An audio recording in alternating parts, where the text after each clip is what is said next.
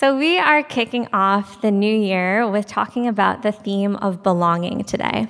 And when we decided on this theme, the first person that I thought of was Brené Brown, who's a writer and researcher, because she talks a whole lot about belonging.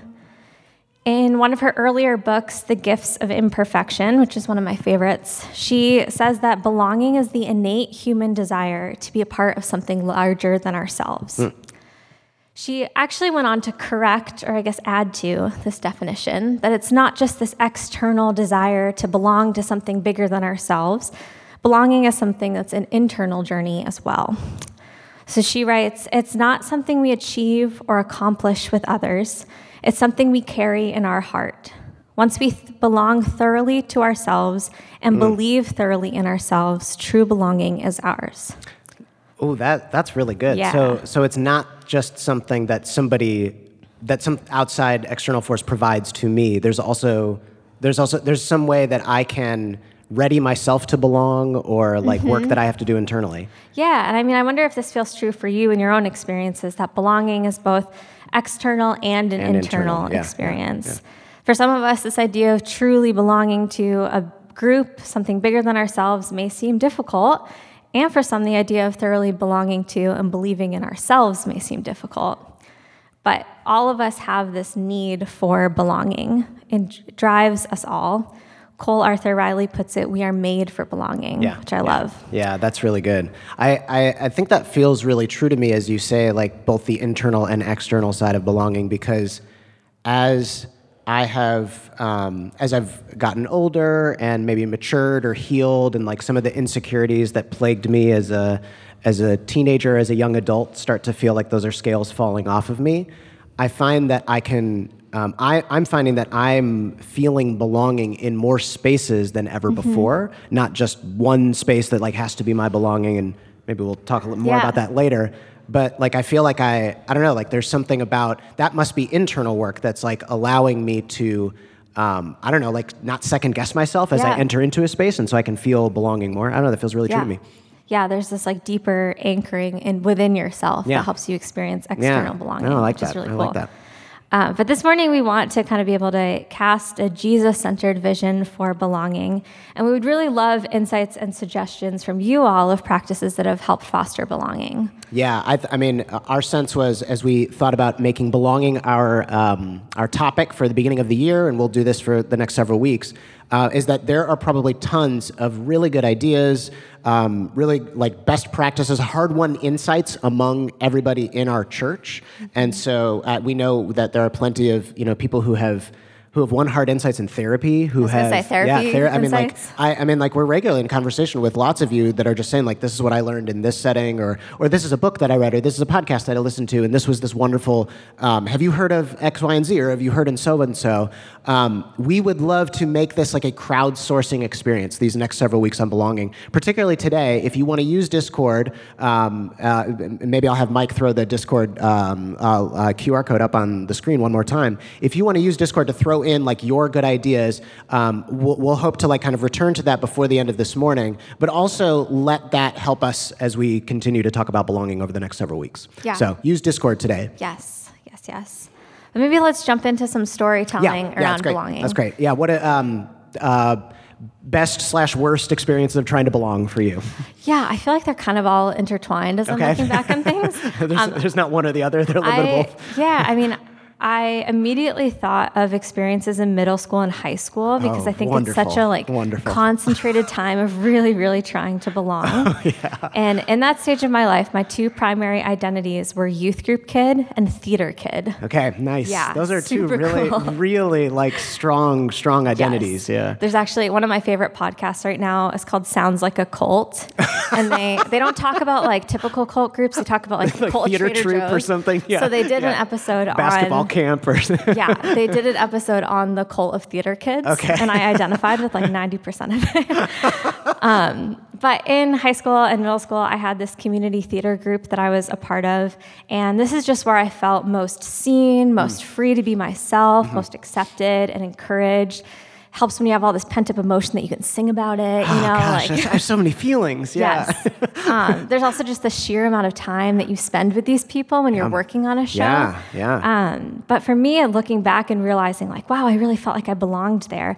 But it wasn't just that I was accepted, I was praised in that setting. Oh, yes. And that's praise is a big piece of this, isn't it? Yeah, yeah, and that's where it kind of gets tricky. Jen Hatmaker, I was listening to an interview with her recently, and she talked about how belonging can function like currency in certain settings. Ooh. It's transactional. And so looking back, I have all of these positive memories of my time doing theater, and I can recognize now that my people-pleasing was on like high alert. Oh, yeah. I was constantly trying to earn my place of belonging. And so I felt like I belonged, but that inner piece of belonging that we were talking about, like that didn't really exist. It was more of this conditional belonging. Yeah, connections were made, and the good things you got from that, yes. But it's also negative connections were made of like, oh, and if I continue to please people, that's how I keep getting these good feelings. Yes, yeah. Oh man, that's tough. That's really tough. Yeah, but I'm wondering what experiences. Yeah, you have. I mean, I mean, like a funnier example that I always go back to when I think about belonging is when I first started playing guitar. I had the first experience of going to a guitar store, and it's like. There are certain, interests or like affinities that have like this very like showing off competitions in their places. So you go to a guitar store and I'm like new to this and I'm trying to like, oh, okay, I think I need new strings. And then like the associate just wants to like tell you all that they know because they know so much about guitars. And I immediately felt like an outsider. I was like this, I was trying to belong. I'm like, hey, I'm becoming a guitar player, but there's all of these roadblocks in front of me. So I always think about that. I mean, trying to belong and that being a tough experience of the less like I guess the guitar store is, you know, it cuts deep a little bit, but it's not too traumatic. Yeah. But there are some more traumatic experiences, I would say. Like in my late teens, I found community through a group of friends that were like, it was the first group of friends I was ever a part of that it didn't feel like the main thing we did was talk behind each other's backs. It was like just maybe like priority number 7, which is way better than priority number 2 or 3. And I loved being a part of this new group of friends because it was different. It was a different experience. It was love in a new way. But I did feel like as I got a little bit older, I recognized I was trying to live vicariously through, this was a group of friends that all had this shared experience. Like they'd grown up together. And I was I got to know them in the last year.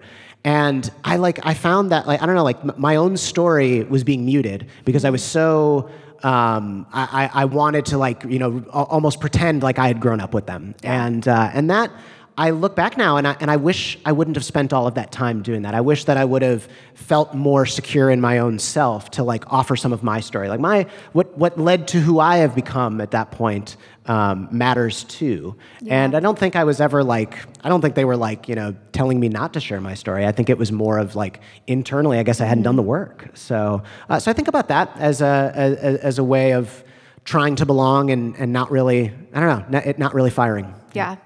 Yeah, that trying to earn your belonging. Yeah, I think I was trying to earn it. But look, I can tell the same kind of stories you guys do. I can fit into the narrative that already exists. Yes. Yeah, fit in is right. Yeah.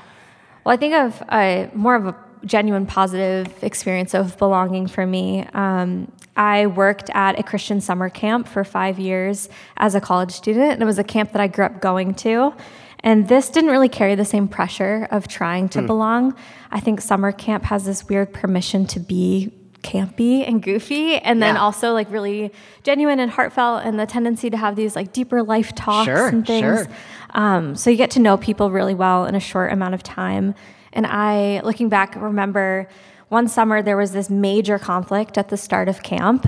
And it kind of all boiled up into this one interaction where I felt pretty just bulldozed over and ignored, and like my feelings were ignored. And it happened in front of everybody. So it wasn't a private interaction. It was really big. And I just quietly excused myself and walked away because I needed to. And I went for a walk by myself. And when I came back, this whole group was waiting for me with my favorite snacks, which if you're in a bad mood, a long walk and snacks are like a game changer. It's quality care right there. Yeah. Yeah, they had my favorite snacks. They just surrounded me, wanted to know like how I was really doing and listened to me and offered to pray for me. Mm. And this was a long time ago, and I've definitely had instances of feeling like I belong since then, but I think that this has stayed with me because there was this really drastic shift from feeling shame and isolation and misunderstood to being supported and seen and cared for. To the point that they knew your favorite snacks. Yes. Yeah. And I still have a relationship with some of the people that were in that room, but many of them I don't. I'm a really different person now than I was then. Sure. But I think it's important that in that season, in that moment, I felt like I fully belonged with that particular group. Yeah. And the time and the changes and the things that have happened since then don't have to take away from that authenticity of belonging that happened then. So like as life has changed, as relationships have changed, you may not be as, it sounds like you're not in touch as much. Yeah. And that's okay. Like that can still be like something. Belonging can be something that's seasonal, something that happens in a moment. It doesn't have to, just because you belonged at one point doesn't mean it's forever, which might be a little scary, but we'll talk about that with the... I think about... I have a friend who has been... it's a friend who's a little bit older than me and kind of been a mentor at different stages. And one of the things that he tried to impress on me at one point was that it's normalizing that relationships and friendships like come to a close, and that's okay. And I think my generation is the first generation that when we went to college, Facebook suddenly became a thing. So there was this idea of like this initial surge where you like friended every single person you'd ever met in high school. And now what that leads to is like this pressure that I'm supposed to stay in touch with everybody that I've ever met or had a good relationship with. And this friend kind of helped me see like, it's okay if seasons change and you're not as close with that person. That doesn't make you a bad person. It doesn't mean that relationship isn't meaningful or can still be something that you look back to fondly. That's okay. That happens. Yeah. That feels connected with like this just shift for you. Yeah.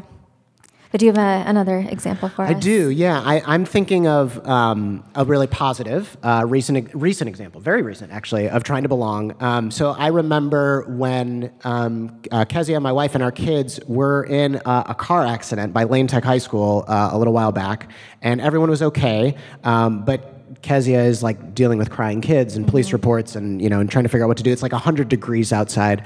And I'm trying to figure out, I'm not there. I'm trying to figure out who I can borrow a car from and get there to pick them up. If somebody else can pick them up, does this other person have a car seat because we have a kid and who needs a car seat? The other two kids can probably, drive like 2 miles without a car seat. But like, what do we do? And then Kezia was going to pick up somebody from the church. And so I needed somebody else to go and pick up someone from. So like, who? Oh my God! What do we do? There's too many things to handle, and in that moment, I actually think of Andy, your husband. I know him. Yeah, and I think he's close by. He lives close to us. He doesn't have to drive to work, but he has a car and he has a car seat.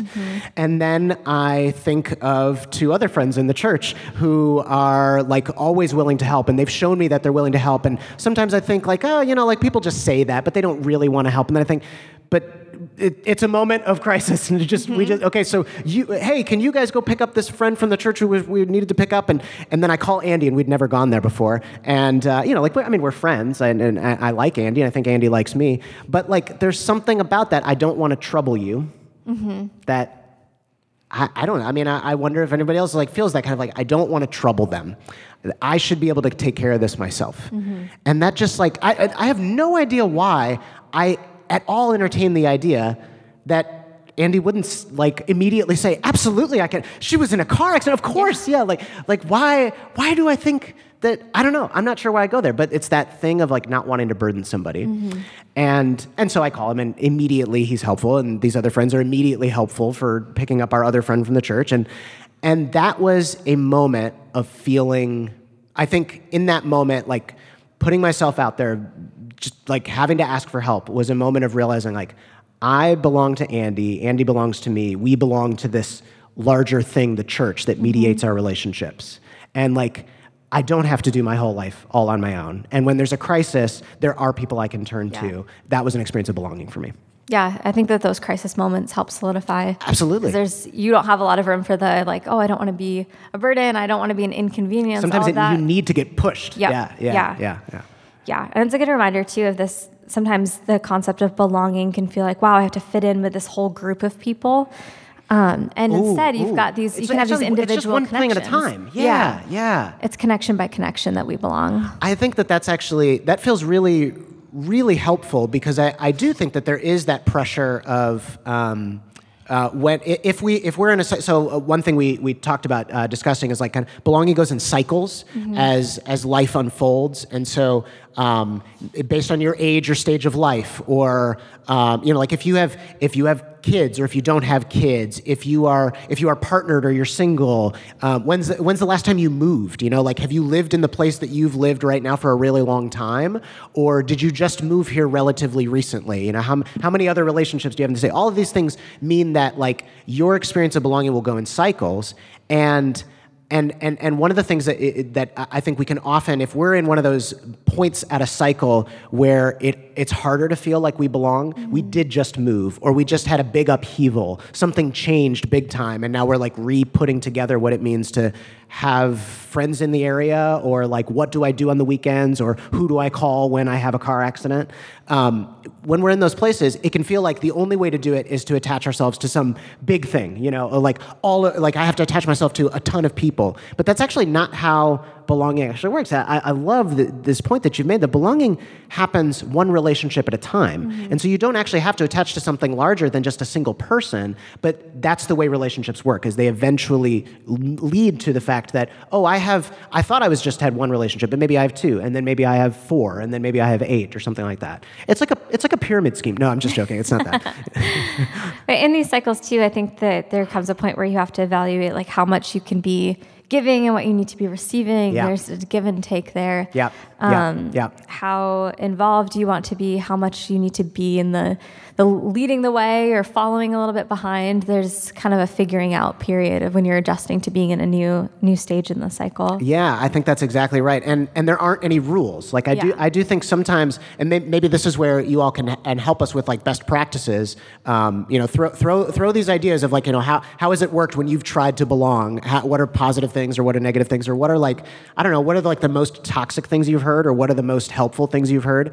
I think sometimes where we run into problems with a lot of advice that maybe has been given to us is they're pitched as universal. Mm-hmm. And so, like on the giving and receiving, like if I'm newer to a community, you could make the argument that like you're supposed to just be receiving because you haven't gotten to know it. And then once you're really involved in a community or a circle of friends, then you can start giving. But you can also make the argument in the reverse. Like you can say like, no, first you're supposed to give, to show that you're really invested. And then it becomes that thing that like there's no rules. And I think when we decide that it has to look a certain way when I'm as involved or at this point in a cycle of belonging, that's when maybe we start to be looking over our shoulder and feeling a little bit insecure, second guessing ourselves, and then we short circuit the experience because maybe that internal work is having trouble. Yeah.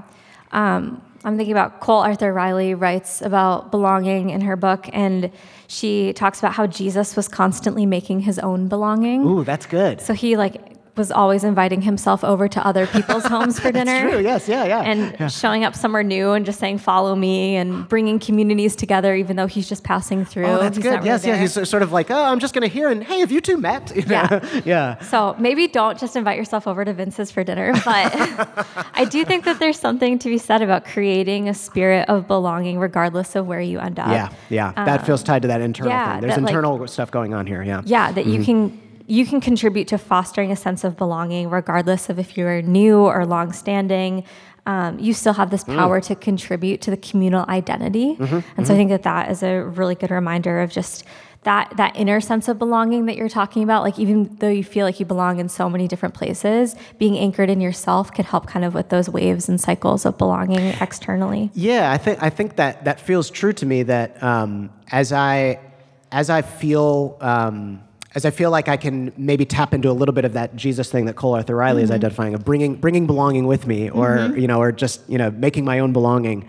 Maybe that's why. Maybe that's a way that we can like phrase that in psychological language is moving past those insecurities, moving past those things that make us feel like, oh, but I could never be X to these people, or but I could never be accepted in this way by this group, because fill in the blank insecurities. And when we're able to operate in that incredibly in touch with oneself, comfortable in one's shoes, place that Jesus is, we can bring belonging with us wherever we go. I do think that feels true to this place where I find, like, I have lots of, like, maybe, like, it was last summer we talked about the difference between primary community and secondary community, of, like, primary community being, like, the thing where that's where most of your friendships are mediated. But then secondary community is a good thing too. And often, people who connect with our church, some people connect with our church and it's their primary community. Other people connect and it's their secondary community. And that's cool. Secondary community is great. It's like, I'm thinking of a lot of my secondary communities are like little, I don't know, like niche groups, like podcasts that I listen to. Mm-hmm. And then, like, I remember a podcast that's like a tech podcast that is so nerdy, and it's like people who use Apple gear and want to make the most of it. I'm a horrendous nerd, everybody. And if you didn't know that, but they had a live show in Chicago one time, and I was like, I'm going to go to that. And it was like really like stepping out a little bit, like, cause like, I don't know anybody, but I felt like I could do that and go and enjoy myself, even if I didn't really talk with anybody. Cause in some way I had learned that, like, I can belong to this. I'm a nerd, but I can let that flag fly.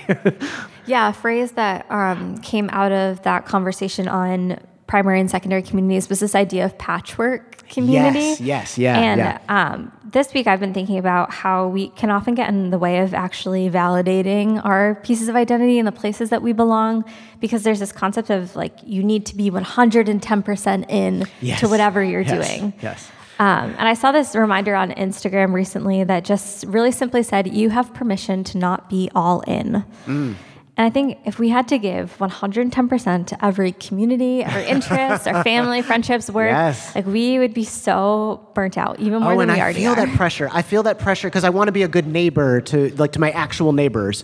I want to be a good dad. I want to be a good pastor. I want to be a good friend. You know, I totally feel that pressure to be 110% on every single thing. Yeah. And honestly, expecting people to be fully sold in order to belong, that's how cults are formed. So you've heard some podcasts on this. Yes, I have. But we put a lot of pressure on ourselves and the level of commitment that we think we have to have in order to have belonging. It becomes conditional. And it's okay to be new, to try things out, to be half in, and still have life-forming experiences of belonging. I think from my experience, too, I've really seen this in religious settings, this pressure to be all in, at least in the evangelical settings that I was formed in. This idea of, like, don't be a lukewarm Christian or being on fire for God. I wonder for those of our folks who have more experience going to church, if those phrases ring it with an extra amount of triggering in your mind. But it brings that idea that belonging can become currency. Yeah, and it's behavior that's the currency thing. Yes, and then when you inevitably can't keep up with proving your goodness or how invested you are, you end up feeling shame and disconnection. So I think that a lot of being able to experience true belonging, whether it's in a religious setting or it's something totally different, like in the tech podcast world, to relieve that pressure. It's really cool. I'm so cool in that arena. I'm like the coolest.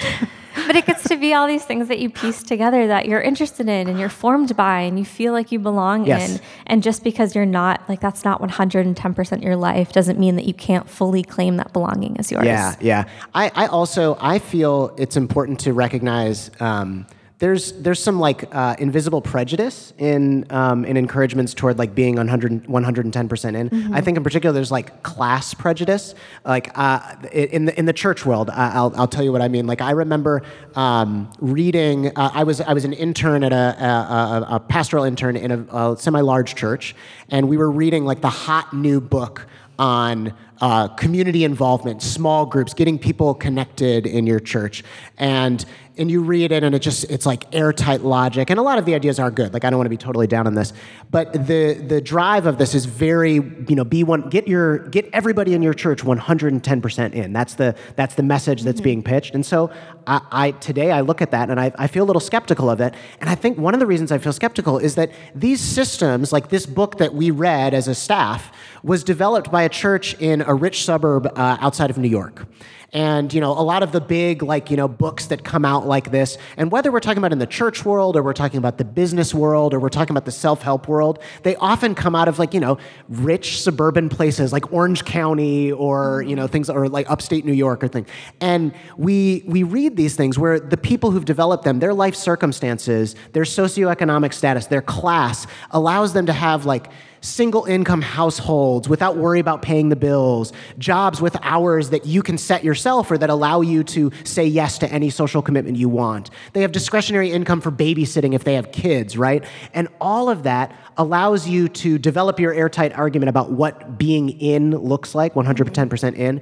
And it sounds right on the page, but when you take it and you apply it to somebody else's life, and I think about, you know, like a lot of the people that I was reading are in a different generation from me. They live in the suburbs rather than the city. They have more protective factors around their generational wealth than I or a lot of my friends do. And I still have plenty as a white middle class guy. And I look at those things and I just think, like, this only works because it's in that setting. It's very biased, right? Mm-hmm. It doesn't actually see how this can work for another situation. And so I don't know, like I think I'm even beyond the idea of, like, you can't be 110% in on all of these things at once. Maybe you can't even be 110% in on one thing, because absolutely, that's crazy. Yeah, that's a really good reminder. Maybe let's turn to some crowdsourcing here to see if there's anything helpful I'm gonna look that's through, come up in Discord here. I noted earlier a comment from Brittany that I really liked. She mentioned that belonging is often associated with good feelings at the thought of people, space, or place, and I think that's helpful because I was actually talking with my 9-year-old earlier this week of, like, our feelings are, we are not our feelings, right? Mm-hmm. Like they can be signals to us, or they can be part of who we are, but they're not everything. And often that can lead us into places. Sometimes those feelings that we have are good information because, oh yes, yeah, I'm feeling drawn to this. But sometimes we can have those feelings of, like, oh, that felt good, like you're people pleasing, right? And how can I get more of that currency? How can I earn more of that? Mm-hmm. That can lead us astray. And so, like, belonging is really deeply emotional. And I just think that's really important that we call that out. Yeah, agreed. I'm looking here at other things that we have in... Ooh, thank you. We have some storytelling, which I think I'm going to read later because I can't read right now. And... I have somebody announcing that I am a tremendous nerd. That's good, not horrendous. I think that's really important. And, you know, I feel more belonging in our community because I'm a tremendous nerd, not a horrendous nerd. Thank you for that. It's really good.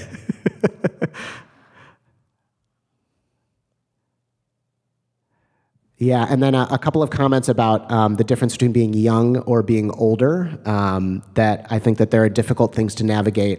There's difficulty. They kind of swapped, like, when you're young, there's difficulty because we maybe feel more insecure or not quite so sure of ourselves. But when we're old, there's less structures that help facilitate belonging for us. When we're young, maybe it's school, or maybe it's a youth group, or maybe it's you're new to the job, and so you go through orientation and you meet the other people who are, but then when you've been at a job for a while, or you're older, and, like, how do you, like, what if you move? How do you make friends? Yeah. There's very few things except maybe a church community that actually provide help for you in those situations. Yeah. Just more good stuff.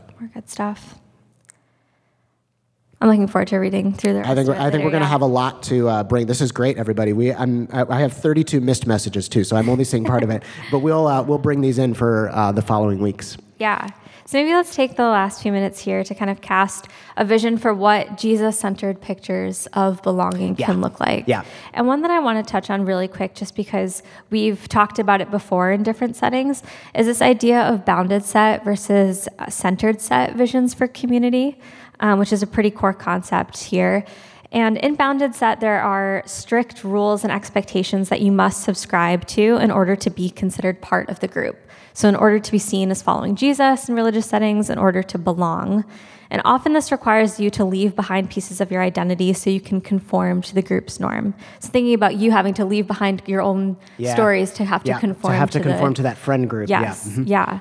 And this is where we get that language of either you're in or you're out when we talk about what we strive to not be. Because bounded set is really divisive. It becomes this system of behavior management that, again, treats belonging like currency. And thinking about bounded set this week, I've realized that I don't doubt that people experience belonging within the context of a bounded set community. Because looking back, being in different communities, I have experienced belonging even with those confines. Being in can make you feel like you belong. Absolutely. But the key here is that your belonging should not come at the cost of someone else's exclusion. And that's what happens with bounded set. So instead, we have a centered set approach, which is what we hope to foster.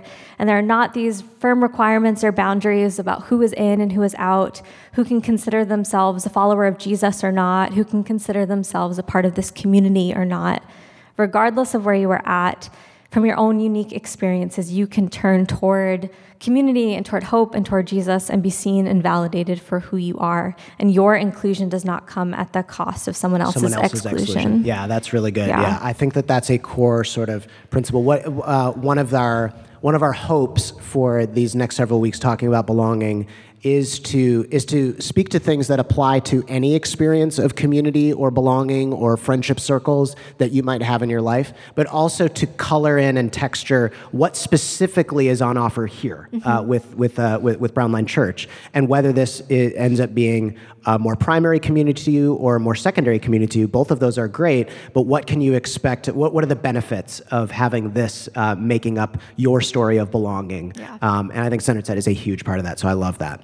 Yeah, and then do you want to close us with? Yeah, I also think I have an image of like what a Jesus-centered discussion of belonging. Where does that drive us? One of my favorite baffling statements from Jesus is Jesus says, I am the way, the truth, and the life. And I'll encourage you, if you're somebody who's spent a lot of time in churches, to set aside any messages that you might be familiar with that take a very bounded set approach to that and imagine that as Jesus expressing an exclusionary statement. We're not going to talk about that here.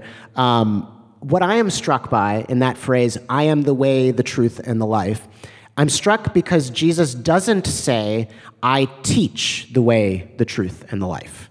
Jesus says, I am the way, the truth, and the life. So the things that we're longing for, the way, the truth, the life, I think belonging is captured really well in those things. The things we are longing for in life are found in a person, not in life lessons or head knowledge or doctrines.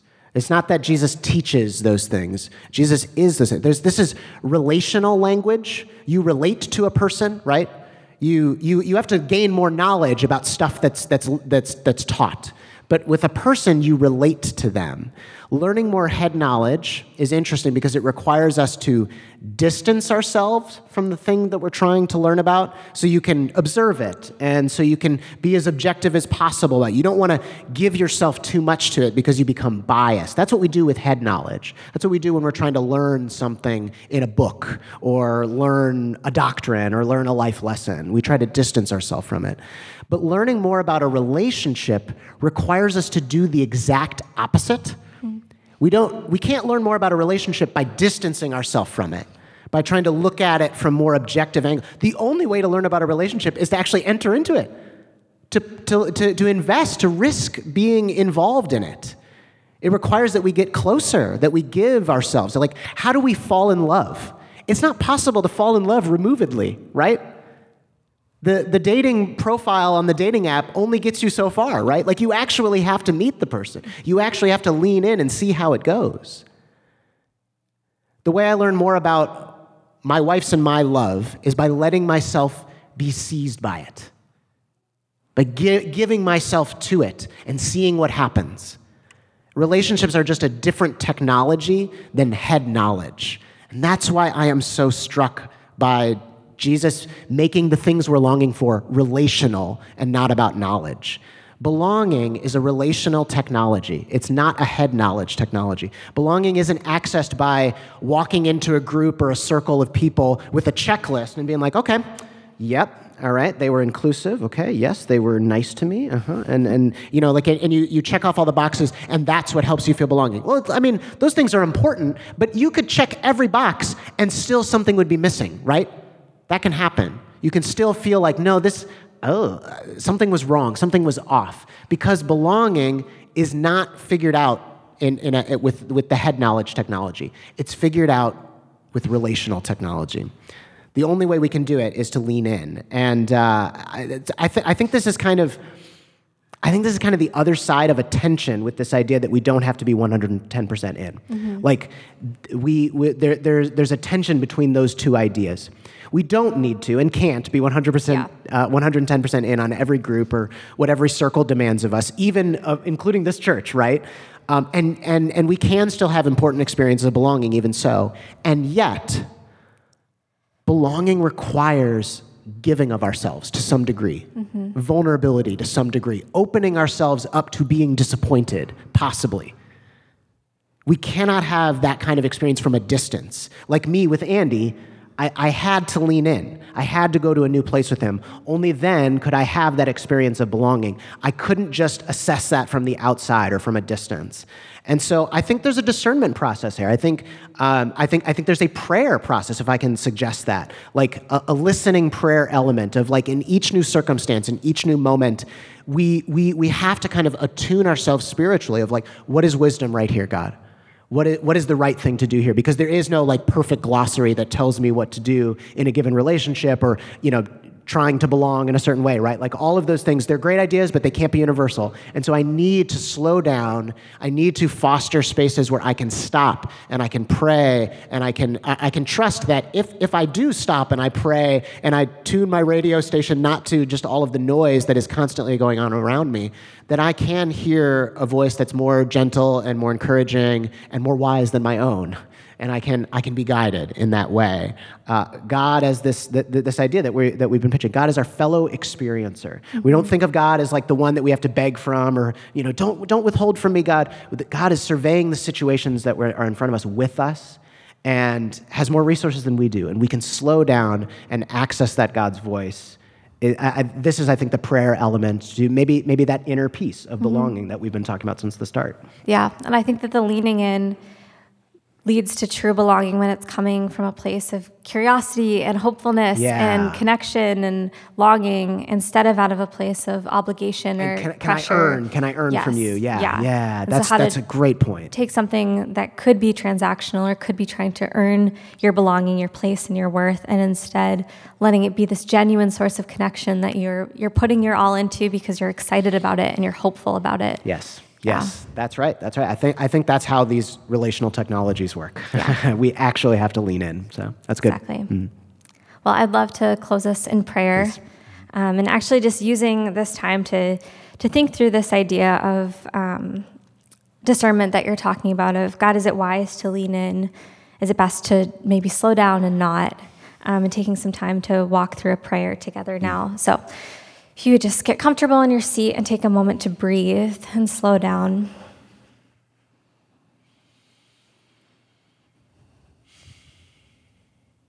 And God, would you help us bring to mind a community, an interest, an area of life that we can lean into in this season? What feels wise to lean into?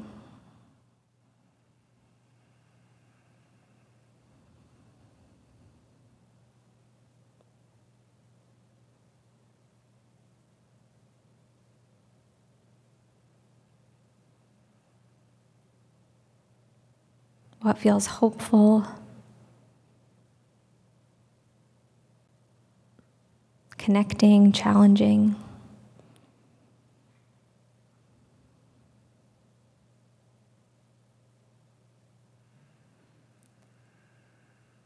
God, would you also bring to mind if there are any areas that we may need to step away from, or places that need firmer boundaries to help us preserve our energy?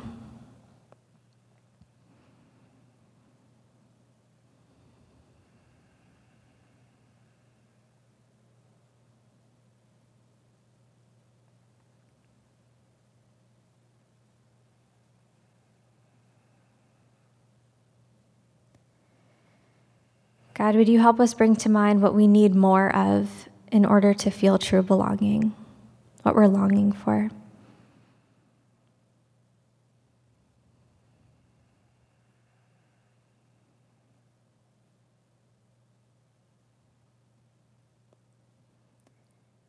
Would you help us identify what we may need less of? What's getting in the way? Maybe it's external, or maybe it's our own inner doubts or invalidation.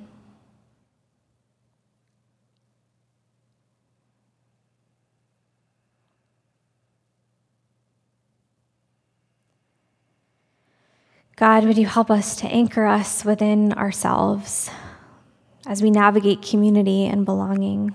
Would we look to you as a companion and a guide as we continue to learn how to thoroughly belong to and believe in ourselves? Amen.